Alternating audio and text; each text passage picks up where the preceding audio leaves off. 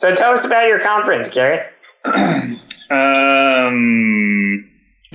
Yeah, I don't know. Uh. wow, sounds like great. Sounds awesome. I was going to say, it sounds fascinating.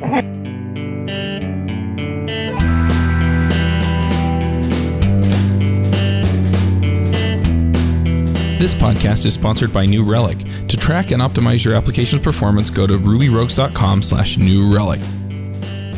Hosting and bandwidth provided by the Blue Box Group. Check them out at bluebox.net. This episode is sponsored by JetBrains, makers of RubyMine. If you like having an IDE that provides great inline debugging tools, built-in version control, and intelligent code insight and refactorings, check out RubyMine by going to jetbrains.com slash Ruby. Hey, everybody, and welcome to episode 67 of the Ruby Rogues podcast. This week on our panel, we have James Edward Gray. Hello, everyone. Josh Susser. Good morning. Avdi Grimm. Hello from Pennsylvania. I'm Charles Max Wood from devchat.tv, and this week we have a special guest, and that's Gary Bernhardt. Hello. So, Gary, you've been on the show before. Um, do you want to just briefly introduce yourself since you're not a regular uh, member of the show? Uh, sure. I'll just do the really quick version.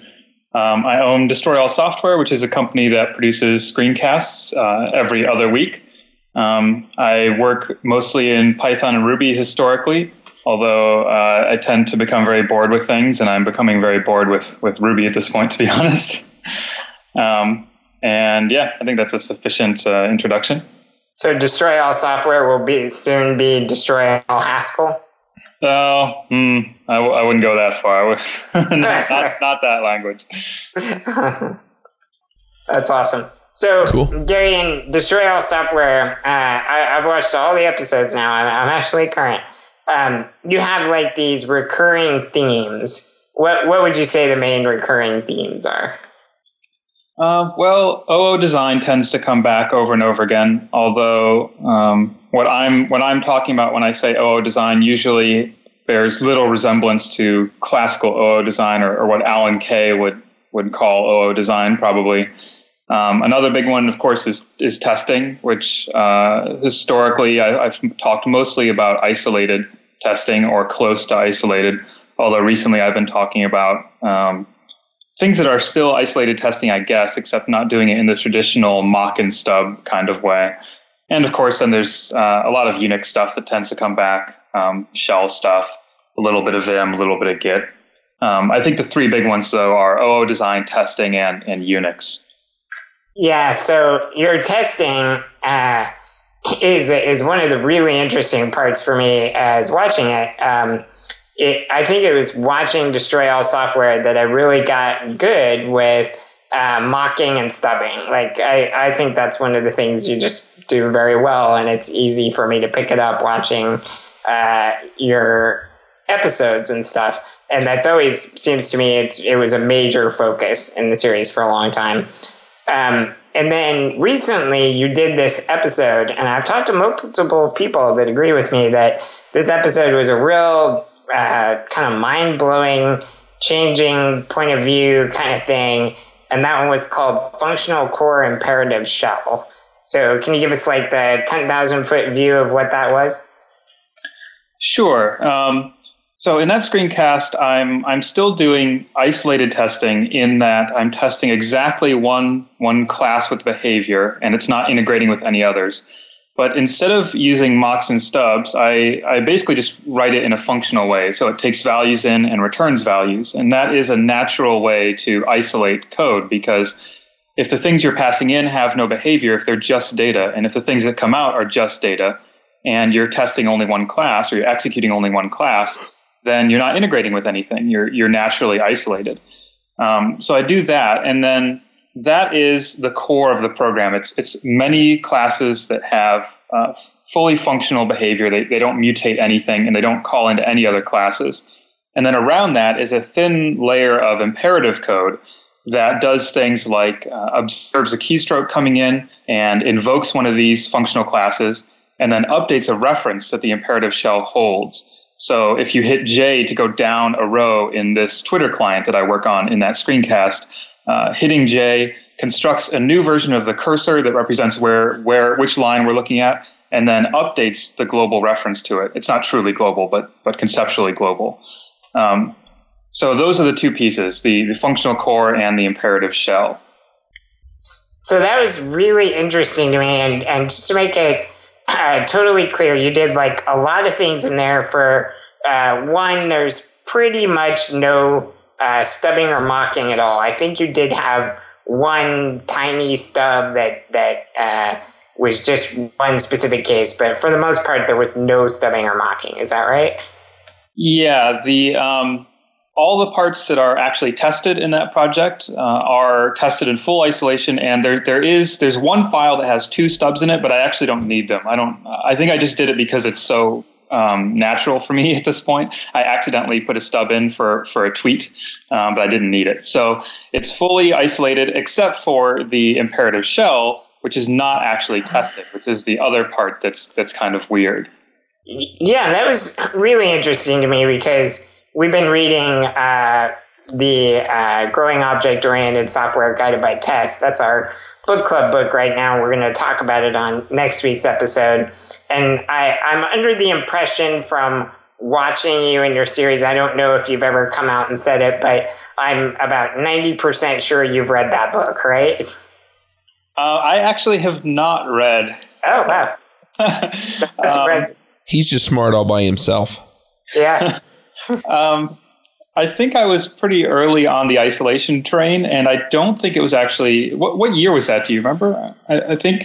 That's um, a good um, question. I don't know off the top of my head. Yeah, it was. It was not. It's not very old, um, and I, am almost positive that was that I was well into the isolation thing before that book came out.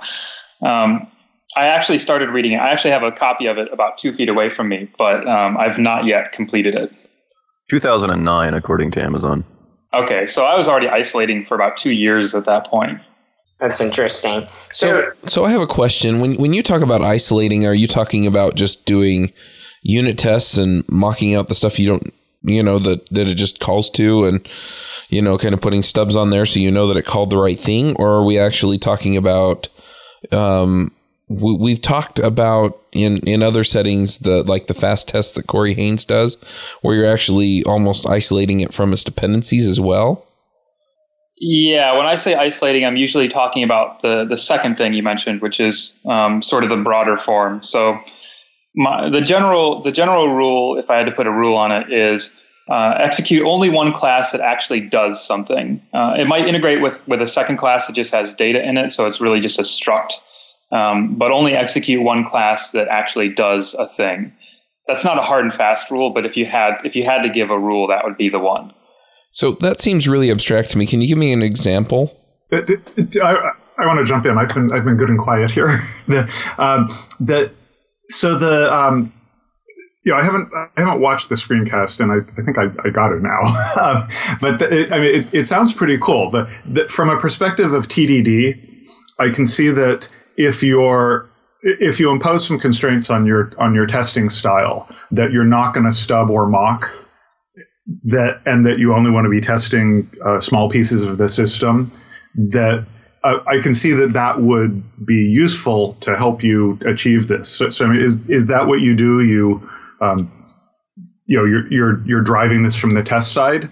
Uh, yeah, that was that was what originally led me to it. Um, I I, I love all the good things that come out of isolated testing, and mostly those are first of all the tests are very fast. Uh, a millisecond is is a pretty long time if you're only executing a single class, so everything tends to be extremely fast, and it also tends to give you very good feedback on the design. So if you're if you're stubbing or mocking every single thing you interact with, and you look at that test and you see six mocks being set up at the top of it, you know that you're collaborating with too many objects. So it has a natural feedback mechanism for interaction complexity in the system. But if you if you now replace those mocks and stubs with objects uh, with data, you get you can get the same feedback because you'll still have to construct all those things it interacts with. It's just that now they're values, which means that, that you're not you don't have this artificial uh, boundary that you're mocking. You you have a real boundary, which is right. the, the, attributes on that class and their types. Mm-hmm. The um, how would you characterize that in terms of uh, what kind of connascence that is, or connascence? Oh my! Um, it's been a long time since I watched one of Jim's talks on that. Uh, There's like connascence of naming and position and. Value. Uh, I don't know if there's actually a, a type of connascence for for the, I guess mocking mocking is really all of them because you have to mock the right name, you have mm-hmm. to right position, and you have to mock the right type. And those are all weak forms of connascence, but um, there's there's several of them there. Whereas with with a value, you just have to get the right. As long as you construct the right class, you're good. So that is more connascence of just name. And Can I guess I barge in here. Yeah, go ahead. Hi, this is this is David Brady. I was lurking on the call, and I was in. I'm in an all day meeting, and they just broke for lunch. Um, I would suggest connascence of interface because that's what we're up against. Connascence basically the the litmus test is what is the thing that has to change in order to break my test or break my code. And we're mocking the crap out of everything right now because we're dumb. And um, we've actually got a data object. We have no idea what attributes this thing is going to have. So we're mocking out this this interface for it rather than going and defining the class, and it's starting to hurt. And um, the thing is, is because we're mocking, the interface is actually de- the real interface is actually decoupled from our tests, and I'm I'm I'm starting to feel pain from this because um, you could stand up the real system and all our specs would pass, but that object doesn't exist yet, and so I would be tempted to switch to a a live object or some kind of a dumb object that at least in, you know imposes the same dynamic interface so that I could test it so that if you know if the valid method or the save method doesn't work, my test would actually reflect that. So what you're talking about there is more of uh, faking, which is mm-hmm. creating a secondary implementation that is simpler but does sort of the same thing, like an mm-hmm. in-memory store instead of a database, which mm-hmm. is fine, but that mixes behavior and state and is much more difficult to do well Mm-hmm. than to either just stub the thing out. I mean, it's much more it's much more locally difficult to create that correct fake than it is to just immediately stub something out or to just construct a value and pass it in. Mm-hmm. And I think that constructing a value and passing it in and getting a value out has sort of all the benefits of, of both the stub and the fake. Uh, it's, mm-hmm. it's easy to do, but it also does not have that that sort of um, uh, it, it's not it's not smashing over an interface and assuming that interface is there. It is the interface. There, there's nothing to go out of sync there. Mm-hmm. okay. Uh, uh, so th- this makes sense uh, to me from a testing perspective, and and I can see how the how the code could get structured, and that would uh, have a lot of really nice attributes about how it works. The the thing that um, seems like would be the place that trips people up all the time is that if you are down in one of these functional classes, it doesn't have any side effects or anything, but you run into an issue there where it changes its requirements. You say, "Oh God, oh, I need to be passing in the birthday instead of just the name," and then that goes, and then that ripples out into what is passing in a value. So the values that you pass into that thing now change, and then if you have other pieces in the system that are dependent on what those values are, you now have to follow those dependencies and update all those places too. It, um, yes, and that so that is a problem that clearly exists with with mocks and stubs as well. Mm-hmm. Um, that's the sort of chasing chasing uh, chasing the types down when they change, right? That's that's basically what yeah. you're talking about. Yeah, well, yeah, you, you get some brittleness in the system there yeah. because everything's dependent on this one thing. Um, I think that well, so that depends on whether you're using a, a, a, dynamic language or not. In Ruby, that's definitely the case. If you were, if everything's being statically linked, then that problem can't really exist because okay. all the types are right. Uh, I think that that's actually a fundamentally a dynamic language problem. I don't see a way that you could avoid that, regardless of how you're how you're testing. Uh, well, if you're passing around a hash, all over, uh, maybe you can talk about the kind of values that you're passing in. I haven't watched the screenshot, the, the screencast, so I don't know. I mean, are you actually passing in something as dynamic as an as a hash where you can you know, decide what what key values are in there? No, or, um, or is it a typed object? Yeah, it's it's a typed object. It's it's a struct, a Ruby struct. Um, hashes are, are, far too permissive for doing this. I think it, it yeah it, it, takes away all of your control, especially because Ruby hashes return nil by default, which is really bad. Mm-hmm. Um, so yeah, I'm using I'm using structs, and uh, if there were something more strict, actually, I'm not even using structs. I'm using values, which is a, a library by Tom Crayford that is like struct except even more strict. It won't return nil for missing things, and it won't allow you to omit uh, fields. What was that called? Values with an S. Yeah. It's much more closer to the um, the GOOS idea of a value object than struct is. So, Gary, one of the things in Destroy All Software, kind of leading up to this uh, screencast that I brought up, is you you do a, a lot of episodes, in my opinion, on the back and forth of mocks. Like that's that's actually what I love about watching Destroy All Software. Um, you do a lot of mocking and stuff like that, but I think you do a really good job of showing uh, the pain points of that. You know, showing scenarios where that leads you into trouble and why it led you into trouble and trying to come up with rules, you know, where, okay, here's how you might avoid that scenario or things like that. So I got the impression watching, and, and tell me if this isn't the case, but I got the impression that, that in all of that, you know, examining the good and bad of mocks, that's what kind of led you to this functional core imperative shell to try that. Is that right? I think that's probably a pretty fair first approximation of how I got there. Um, there's also, I've been over time. I've become more and more concerned with uh, immutability, which which also factors into that uh, because the the whole functional core does not mutate anything; it only constructs new values. But the problem with immutability is um, when in languages that are purely immutable, uh, like Haskell, for example, you tend to it tends to be very difficult to do things like I/O or basically anything stateful. So that's why Haskell is full of confusing things like the I/O monad. But in Ruby, the I/O monad doesn't make a lot of sense to use. I don't think because it's not statically enforced. So I was I've been thinking about this for for years, really, all the way back into Python. How do you marry immutable data to the dynamic languages where um, it's, it's, you can't statically enforce that stuff. So you need to have some kind of division between mutation and not mutation that you understand and is clear. And that is why I broke it into these two pieces. That's exactly where that came from. The, the functional core is the code I want to write, and the imperative shell is the code that I have to write in order to interface to the, the rest of the world. That's a really neat way to think about it, I think. That, that's the way I think of controllers in MVC. Yeah, So- exactly. So I'm going to admit to being a little bit lost. I haven't seen the video that you're talking about.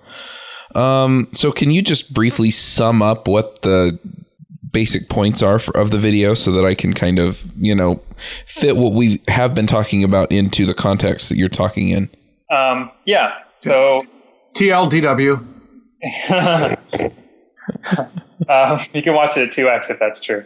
Uh, uh, the, the basic ideas are that you you you want to write you want to write functional code uh, code that doesn't mutate anything because it is easier to understand and it's harder to make certain classes of mistakes. There's no state to mutate, right? It's just just create values, call a function, new values come out. That's all that happens.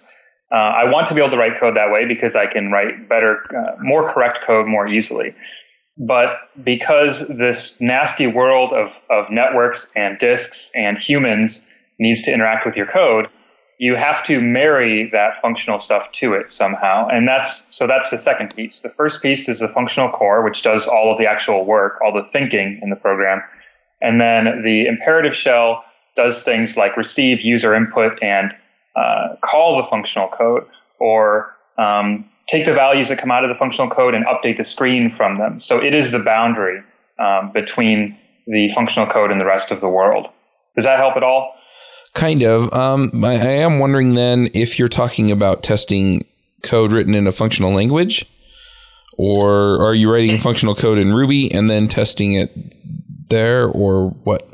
Yeah. The screen the screencast is done in Ruby, and so like to give an example, it's a it's a Twitter client, um, and so you know, like you said, there's this functional core, this set of objects that uh, talk to each other and behave, but they're they're functional, they're immutable, they don't you know they don't have side effects, and then the shell is is almost like the the UI primarily that sits on top of it. In that you know it, it sees you press this key on your keyboard grabs that key and just passes it into one of those functional methods. Okay. or it wants to update the screen so it calls one of those functional methods which returns like an array of lines that is actually what should be on the screen right? And so it clears the screen and creates those those lines or whatever. And that it just it's just sending data in and pulling data back out and then sending it to like you know reading from the keyboard sending it to the screen or something like that Okay. so Yeah, yeah uh, listen- yeah Li- listening listening to that description, I mean, th- th- thanks, James. That I think that clarified a lot of stuff. But listening to that, uh, the first place I went was, wow, that must really be hard on the garbage collector. Well, it depends on how good your garbage collector is, and ours is good. So Yeah, Yeah, that's I- I- actually that's actually an interesting point though because um, you're right, right? And Ruby collector, Ruby's garbage collector generally is is pretty poor, so uh, it it can be painful. But I don't know if you guys remember, I talked recently about doing the ICFP contest, and this year I used a real functional design there. And I actually used the fact that the references weren't changing to my advantage so that I could search a very large space without making millions of objects. And it was still totally functional and actually ran quite quickly because Ruby's garbage collector wasn't so stressed. So I, I don't think it has to be a bad scenario, but it, but yeah, it certainly can be. Yeah, one of yeah, the things I was going to ask is is um, if you've started looking into any of the the Ruby immutable collection libraries that have started to, to pop up, sort of you know based on on the the Clojure standard library. I haven't, but um, I, I would love to. There's I forget the name, but there's one there's one that's pretty popular. That's a set of uh, persistent persistent persistent collections. Um, tribe Persistent, that's the word I was looking for. Yeah, which is a confusing word because it's not usually what persistent means. Not an Um, OO world anyway. Yeah, exactly. Um, c- going back to, to the garbage collector thing, the memory thing, um, I think that, I mean, obviously this, this is a big problem for Ruby. It, it's 2012 right now, right? Um, I think that either an implementation with, with a real GC is going to win or, or Ruby's going to going to lose a lot of market share. Mhm. And it, it's interesting that this is not actually a problem for Python because C Python is reference counted. It's also it has a garbage collector, but the collector only kicks in if you have circular references. So if you have a function and it creates a bunch of, bunch of objects and then returns and they're not referenced, it immediately frees them when the function returns. So it doesn't have to do uh, a mark and sweep across all these tiny objects you create, which I thought I've always thought has been a wonderful uh, benefit of C Python. It allows you to do things like this. It, it gracefully transitions into these other paradigms. Um, I don't want to Well- get off on a Python rant, but but it's an interesting thing to note. yeah. I, I, to, not to get too uh, to VM implementer um, crazy here, but the. I, I, I find it interesting that, that people are still doing reference counting and you know, you know in in this era and that and that it apparently is some sort of performance benefit because that you know if you just look at the amount of CPU cycles you have to spend counting references if you do it on every method activation or every method uh, return that you you have to count every object. And the whole point of shifting from reference counting to mark and sweep is that you don't have to do that counting all the time. You only have to do it when you run out of space. So the the you can actually count the number of time the number of CPU cycles you're spending memory managing memory and it's far less if you just do mark and sweep. I think that's only true if you are if you have a sufficiently good VM implementation, and neither C Python nor MRI has historically been any good. Basically, when you compare it to, to a real VM, like uh, if you compare it to Strongtalk or, or the JVM, I mean, it, they're Yeah. they're just they've always been laughable. So mm-hmm. um, I think when your when your VM is that bad, that's when that's when reference counting wins. okay we'll, we'll just leave it at that So I'm, Okay, I'm kind of curious. Sorry. I was Go just saying en- enough of Go that digression you're curious are you on Uh, are you on Mars oh, jeez. Um, yes, beep beep. I, I have no idea, idea what noises the uh, Mars rovers actually make. I don't think it's. I like to imagine. I like to imagine them beeping around the surface. Does doesn't Curiosity actually tweet? Oh yeah. so I want So, to put okay. a, a voice encoder on it so it can say, "Now you've made me very angry." I'm just waiting for it to run into Doctor Who wandering around. Um, so, nice. um, excuse me. The, uh, the the thing that I've been wondering about is is uh, so when I'm I've been um I've I've been a fan of, of making as much of the the uh, the functions or methods in a, in a program immutable as possible for a long long time. I used to to like um, slap const all over like everywhere on my on my C methods and stuff like that way back in the day. And um, but the one thing that that does tend to show up when when you do more of a functional style is you wind up putting more complexity into the data structures that you pass from from one function to another, and um, and that can become uh, somewhat constrictive over time as you know as you have a lot of a lot of methods that have intimate knowledge about you know what those value objects are expected to look like. Um, you know, the as a sort of a, a real basic example from your screencast, you know, you're, you're for the screen that you're you're putting up, you're dealing with um, an array of strings, which you know, an array of strings isn't a hugely complex data structure, but but um, you know, you, but it, there is kind of a lot in Ruby. There's a lot there because array has quite a lot of quite a large API. A string has quite a large API. Um, you know, and and one of the arguments for mocking and stubbing is that uh, it makes it makes the the API dependencies between your methods and the things your methods use um, painful very quickly. So you know the more the more dependencies there are there, the more your method knows about the its collaborators, the the more mocks and stubs you uh, sort of blow it up with. And you know, I'm curious if you have any thoughts on that. And you know, like, is that a problem? Uh, the the growth of you know the the knowledge of these data objects, or is that sort of uh, for you? Is that a, a you know not an issue?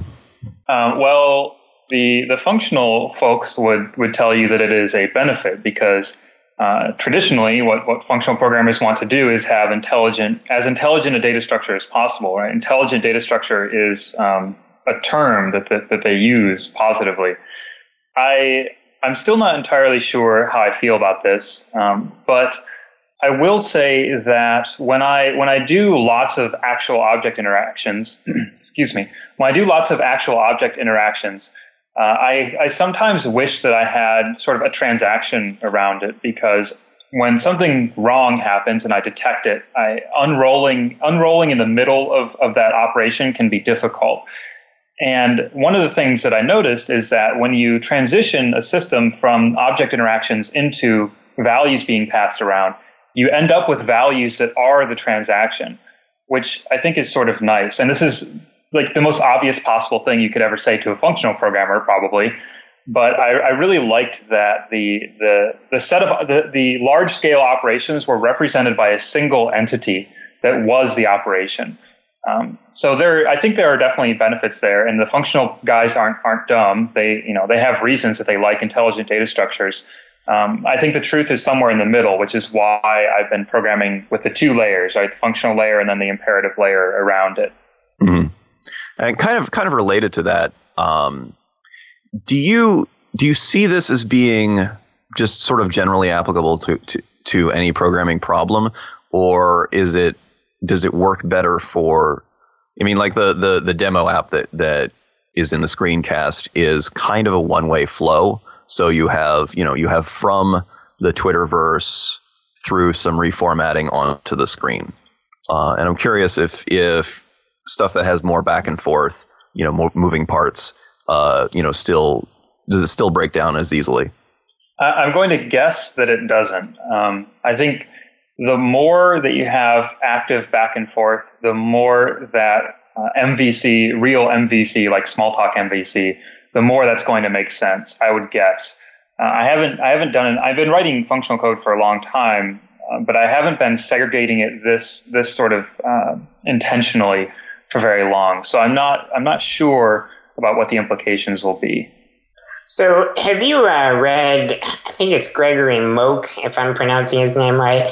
Had a blog post recently called um, "Don't Make Your Code More Testable." Have you read that, Gary?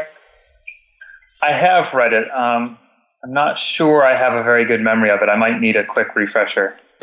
Um, it was basically about uh, how I feel like you you've done a lot of this in Destroy All software uh, without coming right out and saying it, but he he's basically talked about how he's glad that the um, uh, Ruby community is is currently pretty focused on you know mocking and stubbing and and uh, isolated testing things like that, but that we seem to be doing it for the end of um, making our code more testable, whereas the he believes the end we should be striving for is to improve the design. And so he shows uh, an example and, and talks about it where it's like, you know, we're, we're putting everything in this, uh, separate stuff, not, not necessarily even thinking about whether or not it improves the design, uh, and stuff like that. So, uh, it, I, I thought this dovetailed nicely with uh, what kind of what you've been doing lately and the, the functional core imperative shell and that like to me you almost did this because it was the the ideal way you could test this that by you know removing the mocks and stubs from the equation and taking it down to just a layer that you could really easy easily reason about um, that was very easy to test and prove correct but then you still had to deal with the outside world. So you had that layer that just, you know, took the basic stuff and passed it in and out. And, and I guess that's just what I wanted to say that I felt like there was a great synergy there that you were, you were doing it because it was the best way you could get to the design. Is that what you think? Um, yeah, I, I, think that's fair. Uh, now I do. As soon as you started that description, I, I totally remembered uh, Greg's post, and he's absolutely right. Um, the the whole fast tests and Rails thing has been um, sort of a wedge with which we have we have driven isolation in to Rails programmers' heads. But speed is, is not the, the best thing about it. It's nice to have fast tests and it's important to have fast feedback, but the, the ultimate goal, the really important thing, is the design of the system. And uh, that has been my top goal since the beginning, even though I phrased my discussion of it in terms of speed because I knew that that was what would, would grab people most directly. And I would guess that this is probably true for Corey Haines as well, who's also talked about it a lot. I don't want to put words in his mouth, but I think that he would he would agree that, that the speed we've emphasized the speed because that was what, what grabs people most directly.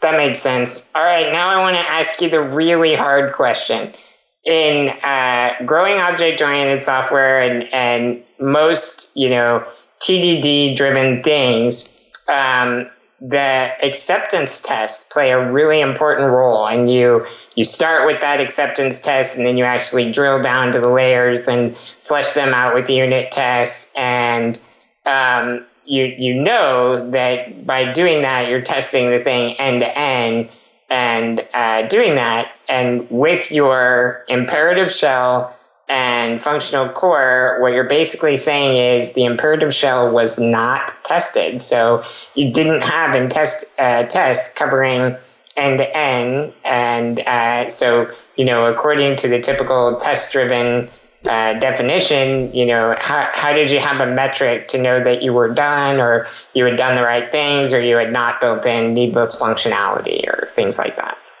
Well, to, to directly answer your question, um, I think I just used the Rich Hickey method, which is I'm smart and I can look at it uh, and, and know whether it's right or not. Um, the more the more general answer, I think, is that if, if it hadn't been a command line Twitter client, if it had been a web app, for example, I probably would have written some high level tests, uh, some some integration tests to make sure that everything was was working uh, in a sane way. But I never, even though I didn't test that imperative shell, I never encountered a bug because of that. Um, it's well, I, I would, but that was when I was cowboying some code when I was spiking it. Um, but I never encountered a bug in in any time other than when I was spiking code in the imperative shell. And there's really only, I, I think, three conditionals and they all fire like all the time. So there's there's very little risk there. The the other thing is um, I, I, say this in the screencast that I, I, keep the shell at a fixed size. So it's about I think it's about 150 character or 150 lines. I say something like that. And I'll grow it to to prototype new stuff. But then once I've prototyped it, I TDD it into an actual class. So the imperative shell is not growing. And I don't know what happens when the program gets sufficiently large that 150 characters at the outside is is noise compared to the size of it. I don't I don't know what happens there. Um, but but for my fairly small program, it's it's worked wonderfully, which which of course is the asterisk on like every programming argument ever. Yeah, that, that, and and that's that's a segue into the thing that I wanted to ask you about next, which is that um, Okay, so so we've been I've been reading the drafts of uh, Sandi Metz's book coming out, which is going to be phenomenal, and and she makes a point that object oriented design is is not about writing a little piece of software right now. It's about dealing with change that happens over the lifetime of a code base and setting yourself up with some uh, foresight so that when when you need to change things, it won't be it won't be crazy, and the you know what we, what you've been talking about today and what you just said me, sounds like okay you, you have something that works for creating some piece of software right now and it makes you uh, feel uh, confident that it's going to do certain things certain ways and it has you know great advantages for you know in a particular area. But you don't really know how that's going to perform in the face of having to change things as you maintain the software over time um, that is uh, that is that is certainly true for for me. Um, but one of my reasons for doing this was watching the successes that have existed in the functional space with languages like Haskell, where this is this is what they do. Like this is not this is not one of their tools. This is their tool. The the imperative shell is the way they build software. And in Haskell, the imperative shell is the outer layer of the program that has I/O on its types.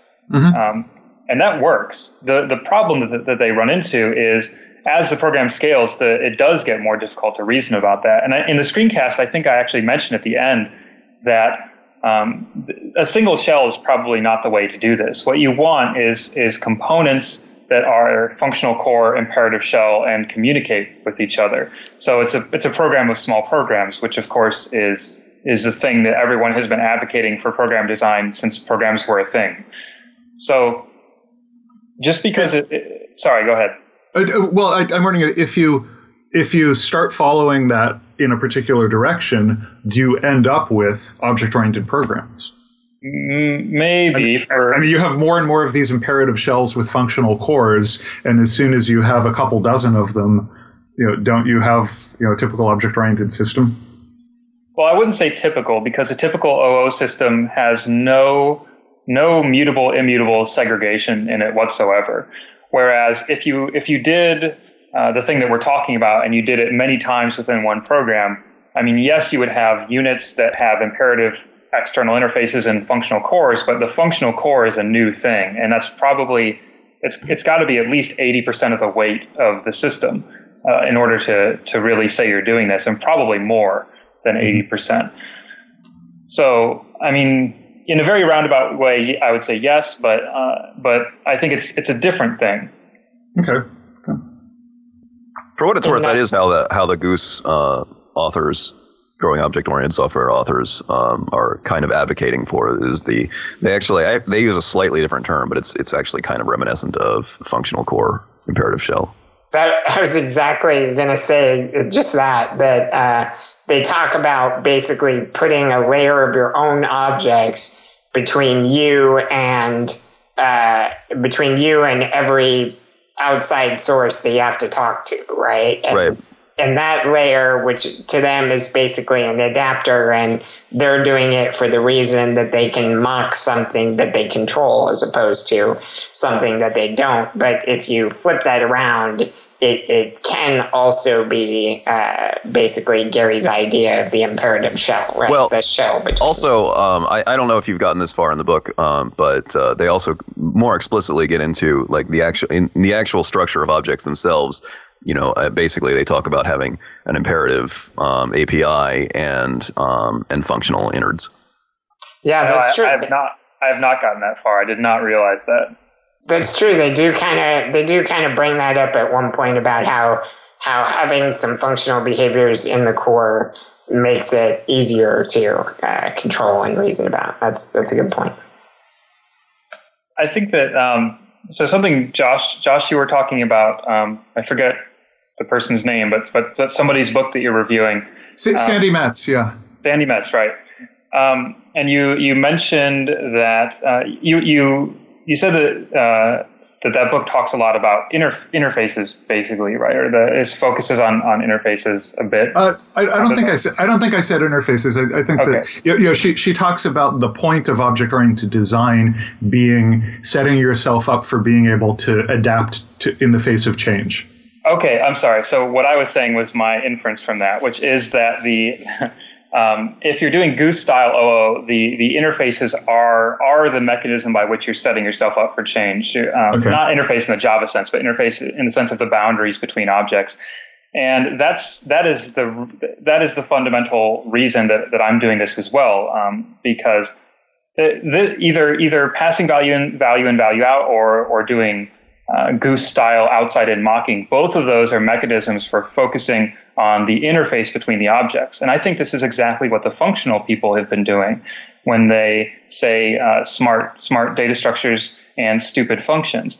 I think that that is another way of focusing on the interface between things so that the things themselves can vary independently. Um, I have the feeling these are all sort of different ways of expressing the same idea, and it's probably a very fundamental, uh, maybe the most fundamental part of software maintenance. Well, the, uh, there have certainly been a number of languages designed that that focused on the interface and and put a lot of mechanism and structure around uh, you know characterizing the interface in a in a in a useful way. I, I've worked in uh, in uh, Zurich said this language called Mesa, which uh, had this really formal interface thing. And if you, it, it, it, it, it wasn't really that much different from C header files, except that they were compiled separately. So if you could actually decouple the implementation and the interface and drop in a different implementation, and and none of the dependent modules would ever have to be recompiled. So that was that was yeah, that was the first I saw that in a really structured way. So yes, people. I'm just saying people have put in a lot of energy focusing on the interfaces, focusing on um, on that part of the system, and uh, so yeah, I think I agree that that's that's a big important part of things. So, what's a good brain teaser? Um, like, if somebody was to li- were to listen to this and then want to play with these ideas on their own, what's a good, you know, kata, uh, something to start with? You know, try to try to do such and so, only do it without any any uh, mutable internals. Uh, do you have any ideas? Well, I the the project I used in the screencast was was a Twitter client, and I think that is close to an ideal example um, because it, it is as I think you said, Avdi, it's a single direction of data flow throughout the system. So keystrokes come in, you make decisions, and screen goes out. And there's also network and disk, but um, it's pretty much unidirectional. And also, we haven't talked about this at all, but my Twitter client has several threads going at any given time. And I built a very small actor library um, just for the fun of it. It's about 40 lines, I want to say, of Ruby. Um, and the, the, that is another topic that, that where having all these values is wonderful because you can pass one of these values into a thread and they're all immutable. So you don't even have to copy it. You just hand them a, hand the other refer- hand the other thread a reference to your object and you know that that thread is not going to do anything bad to you because it can't because the value is immutable. Um, so uh, a Twitter client involves generally a few threads. It's mostly unidirectional data flow. Uh, it's a really good example. And it's also a wonderful opportunity for you to manually implement implement uh, VT100 character codes for, for the color and positioning, which which I highly recommend as an exercise. because I have realized through writing this Twitter client, I'm going to totally digress here, but I've realized that people think that curses is a special thing, like it does something special, but all Curses does is print VT100 or VT220 or whatever terminal uh, escape codes to standard out. That's all it really does. There's no magic there. Anyway, end of digression. That's hilarious. I, I, I did say that this uh, that this episode was going to be about ADD. nice. The, I um, snuck out of a 20 person meeting to be here, and I am over, over medicated, which is why I have not been jumping in at every other sentence. that, um, that point you were talking about about the threading that actually comes up in uh, in GOOS as it goes on as well. In in their example, they're building an auction sniper and uh, an auction sniping application. And so they're dealing with this auction API, which is basically XMPP, uh, and it's got its own, you know, threading for that. And then they're using Swing, Java Swing for the GUI, uh, which of course has its own threading and stuff. And they do talk about the value of of being able to hand it uh, immutable objects. So, yeah, they definitely agree with you on that point. Yeah, it's it's a huge win, and um, I don't know if this is the reason that Erlang is a functional language, but I think it's one of the big ones. Right? Is that uh, they want to when you when you do an in process send, they can just copy the object to the other process, and when they say process, sometimes they mean thread, and sometimes well, really they mean green thread. But um, they're they can because everything's immutable, they can just copy the references to the values around instead of deep copying, and it's a huge performance win for for any threaded system. Right. It's a lot of interesting ideas. It's uh, it's interesting the way uh, as as you know separate groups evolve, they seem to be closing in on these kind of similar ideas. It's interesting to see that happen. And of course, Clojure's at the middle of it because it has, it has all this stuff baked right into it. And I don't, I don't even like Clojure, but I like almost every idea in it. Right. I'm just waiting for somebody to uh, to implement CLOS on closure just to make Rich Hickey's head explode. and mine. Oh. Jeez, that that I'm uh yeah, Gary, Gary, have you have you read the um the like early history of Smalltalk papers?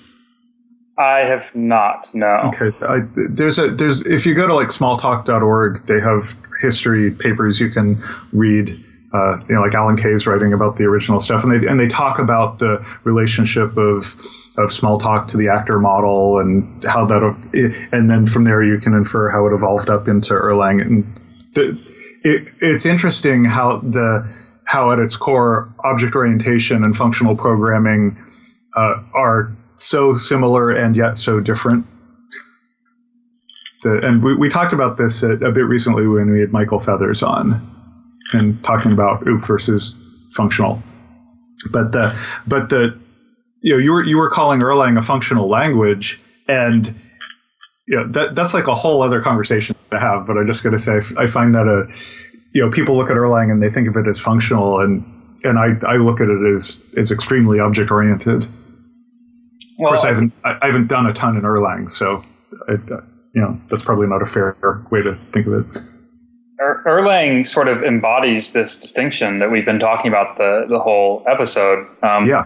Within a single running actor, it is a functional language. Functions call other functions, they return values, there's pattern matching.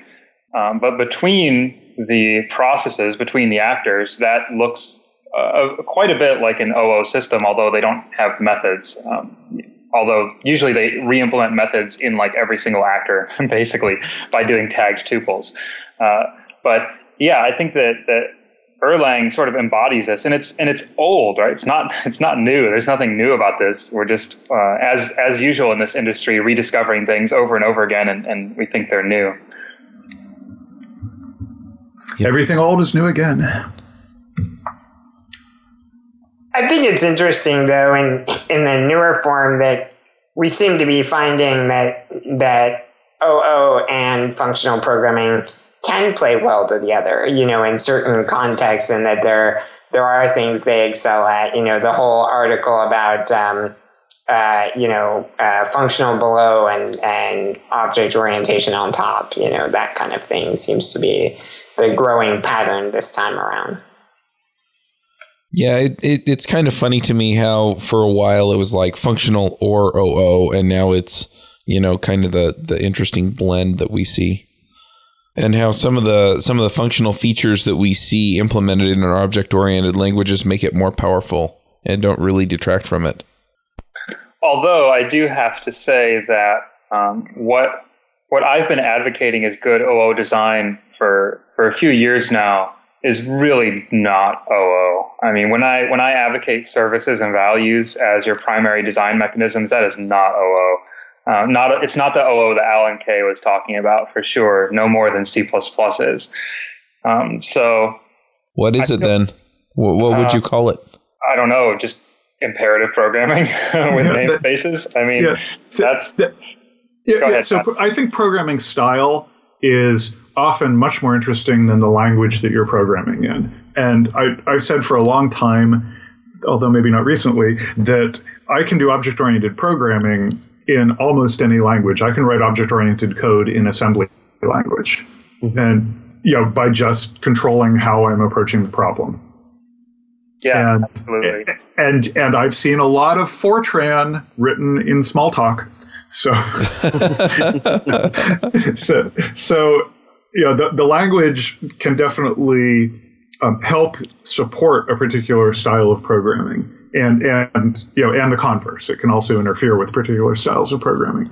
But the style of programming and the, and the, the kind of abstractions that you're using are really what's important. And and we've been finding that in object oriented programming for a long time. We have all these design patterns now which were really about what's your programming style? What's the what's the kind of abstractions you're using to characterize your problems Right. Yeah, and I, I would say that um, you know, Gary, the the thing you've been showing over and over again uh, with Destroy All Software, the whole services and values. Um, you know, while while that's maybe not traditional, I would say it's the I would say it's becoming the popular style of OO. I mean, it's very much advocated in GOOS. They they they don't call services services, but it's the same thing. But and they do call value objects values. So uh, they're they're definitely using the same approach. Yep. All right. Well, we're getting close to picks. Are there any other topics we need to go over before we uh, get into that? I have a question. Is there, Gary? Do you ever run into a problem when you start to round trip where um, you've pulled this object, say from somewhere, but secretly we know it's a database, and uh, you modify it, which means you copy it, and then somebody else you hand it down the chain and they they modify it and they copy it. Um, meanwhile, um, you know, Janet has loaded the same object and she started modifying it, right? I mean, this is the same, this is the, the central problem of CouchDB.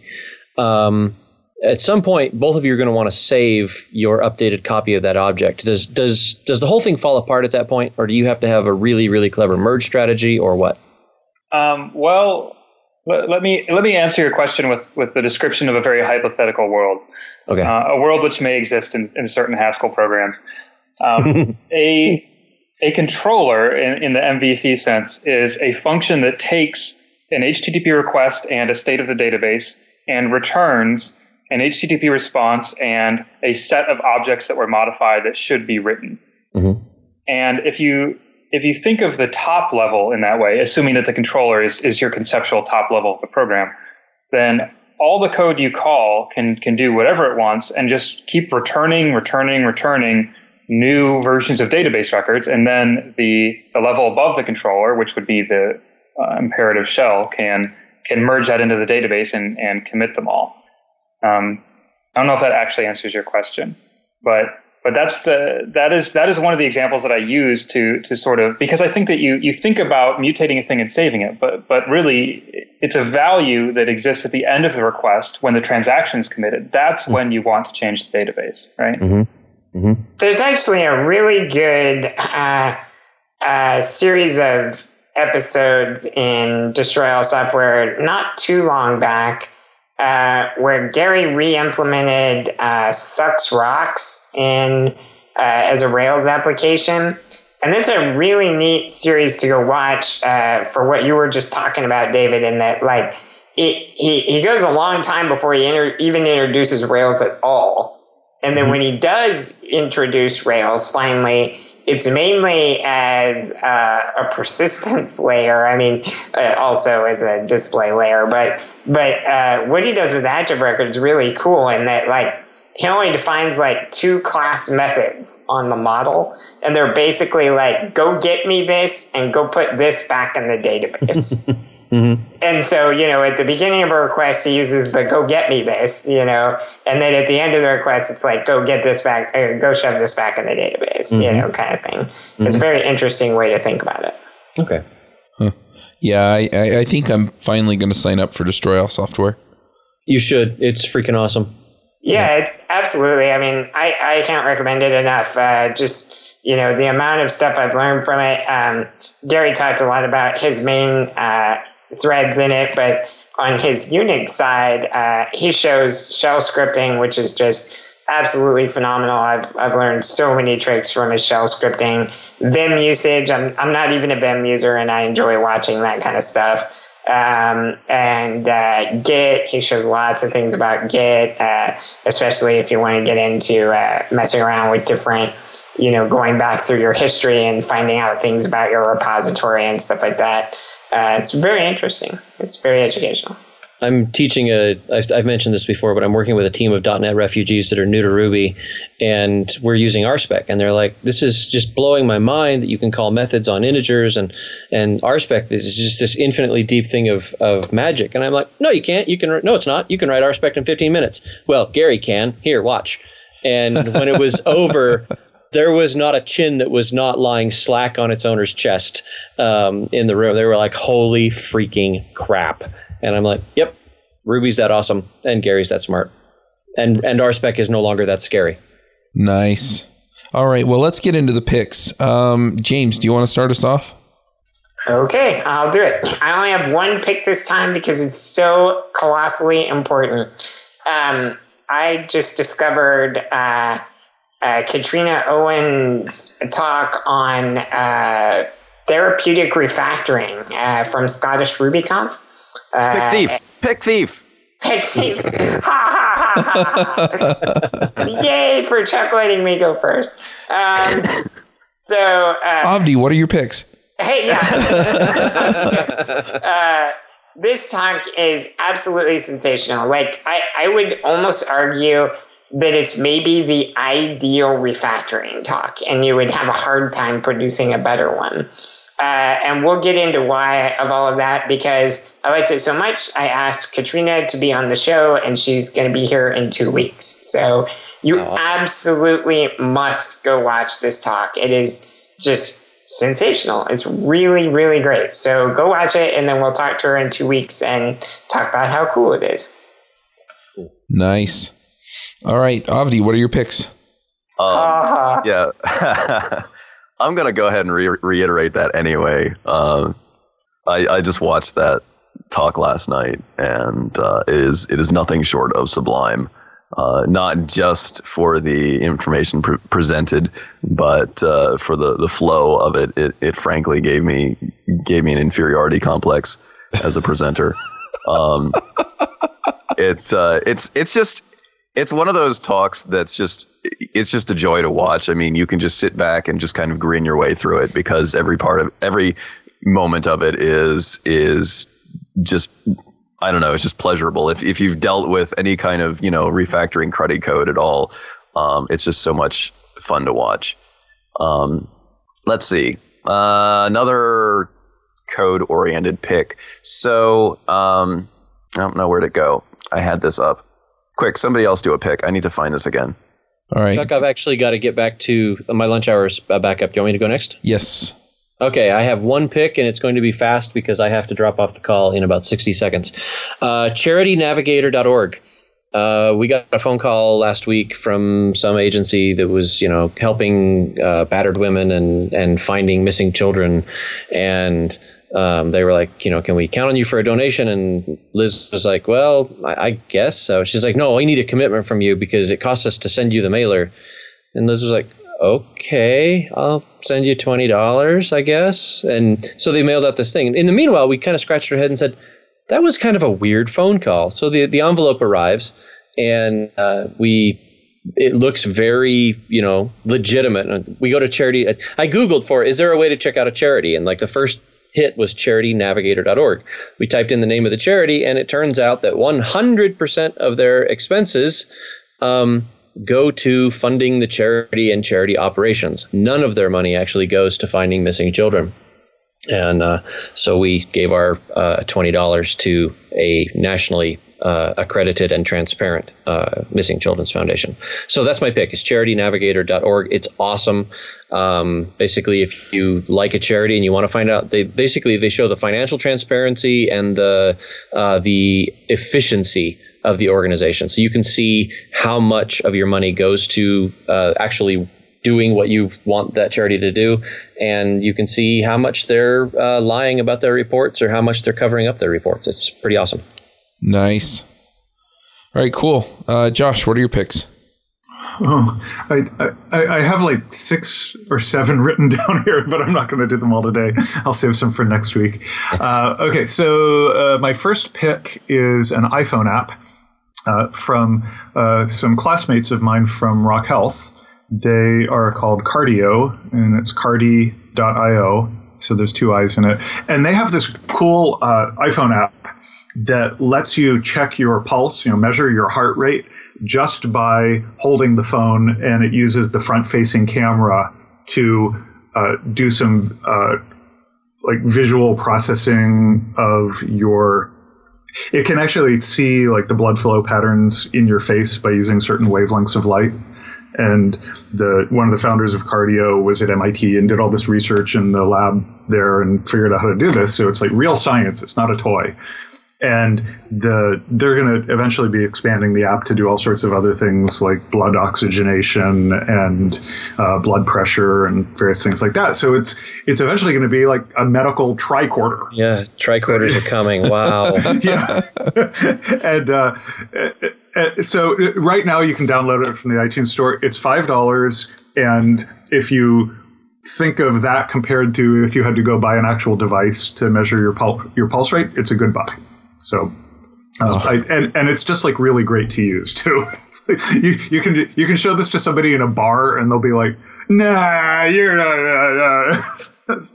yeah, people people react in very uh, funny ways to this. So it's it's pretty cool, and the, and the promise of the future is is just amazing. So it's worth it just for that. Now and I'm, I'm gonna have to get a Star Trek soundboard. Oh yeah, for the show. great. great. Um, Okay, and then the other thing I, I learned about recently, uh, somebody at Steel City RubyConf uh, got up and presented about this, and I feel really bad that I um, am blanking on his name at the moment, but uh, it's called Git Tip.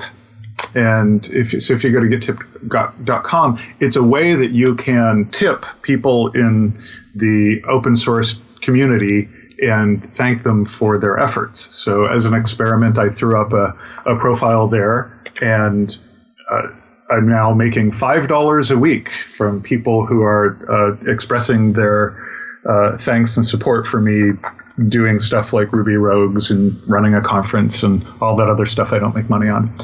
I, so, I think I think most of us signed up for that. I know James did, and I did. Yeah, that, yeah. So, it, you know, I think that um, it's a uh, it's an interesting experiment. It's only been around for I think about a month, and you know, we'll see where it goes. But it's can, it's worth checking out. Can they go negative? Like like if I if I sign up, am I going to end up having to pay four hundred dollars a week? Take money away. Yeah, that, that's right, Dave. You, we're going to suck you dry. Yeah. Well, there's well, there's karma to consider, is what I'm asking. I just want to. Are you afraid of karma, or are you? I've long learned since learned to be afraid of karma. Terrified because I deserve it. I just want to say that that 100% of my Git tips uh, go towards finding missing children. Um, it's just that uh, you, you might need to know that the missing children in question are mine, who have wandered off into the uh, the backyard when I wasn't. That's it. I'm donating to Avdi right now. Yep. Great. Yep. I actually have bragged about the No More Homeless Daves Foundation. Um, and uh, which which is a code name for I'm spending all this money on me. is that like the Red-Headed League? Uh, kind of. Only this, uh, uh, the No More Homeless Daves Foundation is is specifically dedicated to paying my rent. Plus, he was bald, so the redheaded thing didn't work for him. Yep. you know? Yep. You, you have a degree in creative accounting. yes. Yes. Okay, I have one last uh, pick, and that's kind of quick, and that's Alfred. And uh, he, so this, yeah, so Alfred is like Launchbar or Quicksilver or you know any of those application launchers, and I've used I've used all of them, and I like Alfred the best. And somebody mentioned launch, or I think uh, Tenderlove was complaining about how slow Launchbar is to start up, and that's exactly the reason that I switched from Launchbar to Alfred. It just it's a lot snappier. Uh, it, there's a free version of it that does everything I need, and then they have a paid uh, power pack or something that lets you do a lot more integration with your system and have a lot more functionality. So Alfred is is pretty nice and um, so worth checking out. So that, that's enough for me today. I'm saving some for next week. Actually, Josh, I have a question for you. Um, I'm still using Quicksilver, which hasn't been updated like in 28 years. Yeah. Um, and I've tried Launchbar, hated it. Um, I've tried going back to Spotlight. That obviously didn't work. Um, I haven't considered Alfred. Should I? yes. Okay. That's why I just picked it, man. I was gonna say. Well, Didn't I was. just I pick was. it? I- let me let me rephrase the question. Um, my return type is not Boolean. Um, so let me rephrase the question to: Can can you compare and contrast and say why Alfred is better? Uh, Quicksilver had a lot of instability at one point. And so I had gone from Launchbar to Quicksilver because Launchbar was unstable at one of the system updates. And then and I used Quicksilver for a while, but then it got really unstable and it was crashing my system. Like literally, I you know my system would just you know blue screen of death or core dump or something. And I stopped using Quicksilver and that problem went away. And and so yeah, I I just I think the problems with Quicksilver I don't know if they ever got solved, but hmm. See, I have no problems with it, which is why I'm still on it. But well, it if works it ain't works on my machine, so you know. if, if it ain't broke, don't fix it. Quick Quicksilver was really the best of the breed, in my opinion. The way it, the way it was built and designed, Launchbar was really inconsistent, in my opinion, with its interface and stuff like that. Alfred was real minimal when it came out, um, so it, I liked it, kind of like Quicksilver, but it was minimal and it didn't do enough of what I used it for. Um, but as they've updated it and grown it, it's really grown into like this awesome system. So now I think Alfred is is about as cool as Quicksilver uh, in its usage. And and like Josh, I had tons of problems once. Uh, it, it was before Lion, it was Snow Leopard. I began to have tons of problems with Quicksilver. So Does it have big text mode? Yes, you can do full screen text. Yes. Okay, all right, I'll look at it. All right, cool. Avdi, did you find what you were looking for? I did. I did. Uh, so there's a uh, there's a new article up by Jim Gay called "The Gang of Four is Wrong and You Don't Understand Delegation," which is a nice prov- provocative title. And um, I will I'll be honest, I've only skimmed it at this point, but I think there's some some good stuff in there. If nothing else, I think delegation is a it's it's a topic that that's near and dear to me, and I think it's it hasn't been as well served as it could be in in the Ruby community because I think we've we've as, as he points out, we've only got some sort of a couple of bare bones mechanisms for it, but uh, there's kind of a, a bigger world of delegation out there that'd be nice to to explore a bit more. Uh, so probably worth a read. And um, I think I'll do a booze pick as well.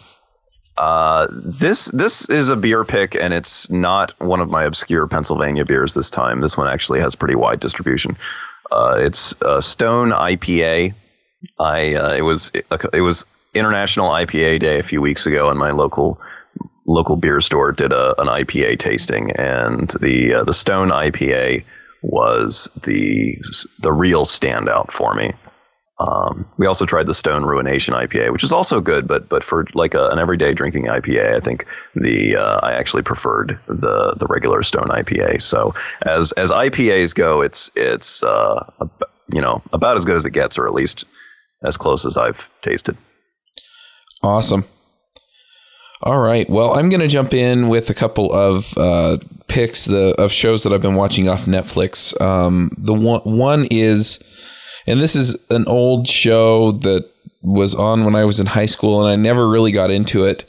And uh, I'm going to give you kind of some background here. Um, anyway, Dave Brady talked me into checking out Firefly when I was working with him. and uh, so I checked it out and I really liked it. And, then I got into some of the other stuff that Joss Joss Whedon did. And uh, I was talking to some folks quite a while back, and they were saying, "Well, yeah, you know, Joss Whedon did, uh, you know, all this stuff, including Buffy the Vampire Slayer." And I was like, "Well, wasn't that kind of a dumb show?" But I never really watched it, so I finally decided to check it out, and I'm about halfway through season two right now. So uh, that that's one pick is Buffy the Vampire Slayer. I haven't oh, seen. I have in for a ride. I have yeah. not seen the movie. Don't, don't watch the movie. Don't watch the movie. Not worth it. It's it's it's basically insanity. It's it has nothing well, to do with the TV show. It's unrelated. It's, put it that way. I, I, liked the movie, but it's not. It, the, yeah, two different things. Right. I like it too, but it took a very different approach. It's not the same thing. Yeah. Okay. Well, the movie was basically somebody took the took Joss Whedon's idea and and wrote a one-off movie about it, and then eventually he got to take take the idea back and, and make an actual show. Yeah, he's he's disowned the movie. Oh, really? yeah. nice. Written it out. No, he, ha- he has. He has. Yeah. You know, like apparently Donald Sutherland just like destroyed the movie. Yeah, I'm I'm trying to decide if I want to because I know that the they spun off Angel, and I'm trying to decide if I want to watch the two concurrently, you know, as they were released or not. But yeah, it, you you actually need to do that. When when the Angel show came out, there were some storylines that crossed over. They actually, do, yeah, they go if you're watching them on if you're watching them on DVD, uh, whenever the crossovers happen, they are they include the crossover episode. So we actually went straight through Buffy and then straight through Angel, and it actually made sense there there were there were some some points that we were like, what was that? You know, why are they calling that girl Fred? Um, kind of moments, mm-hmm. but uh, they they include the Angel bits in Buffy, and then when you get to that part in Angel, they include that Buffy episode. So it makes that, sense. That must be a, a different uh, DVD release than I have. Yeah, I'm okay. watching them on Netflix, so we'll see. Oh yeah, you're screwed. anyway, the other show is um, it's Bones um, my wife and I we kind of like the the crime drama shows and and that that one's kind of got some interesting you know storylines running through it but at the same time I mean each one's its own little mystery and so you can you know you can watch each episode and you might miss some of the character interactions but you know you can follow the show and we've really been enjoying that so um, you know if if we want to just do something kind of low key that we're not um, you know, and we're not going out to do something, then then a lot of times we'll just watch Bones. So, and those are both on Netflix. Um, Gary, what are your picks? Actually, you guys, uh, my team is coming back in, so I've got to drop off. Okay. Um, love you. Bye. Call me.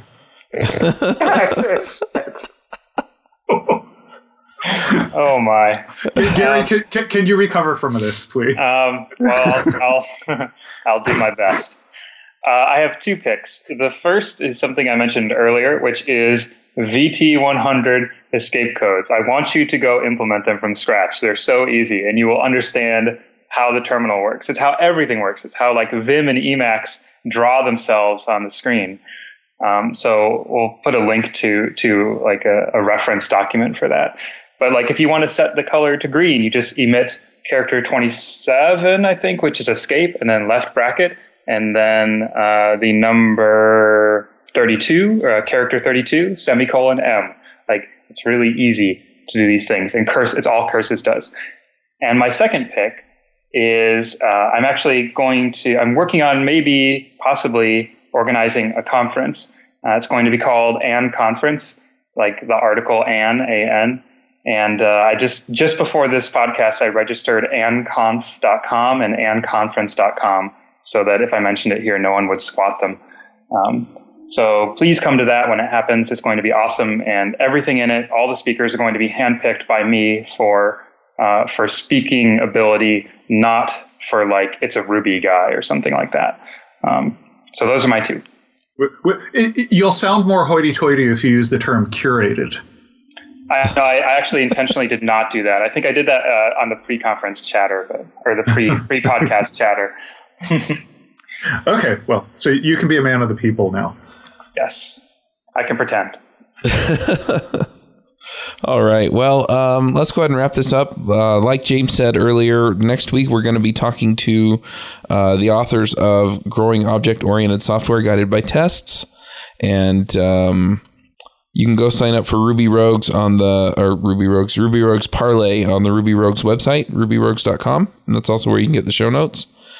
And um, are there any other announcements or things that we want to bring up before we wrap this up? Just want to say thanks to Gary for coming and doing this. He had to wake up early. Yeah, thanks a lot. Yep. Thanks, thanks, Gary. Thanks, Gary. I feel your pain. All right, we'll uh, we'll catch y'all later. Um, looking forward to that episode next week. Bye, folks. Goodbye. Later. Bye.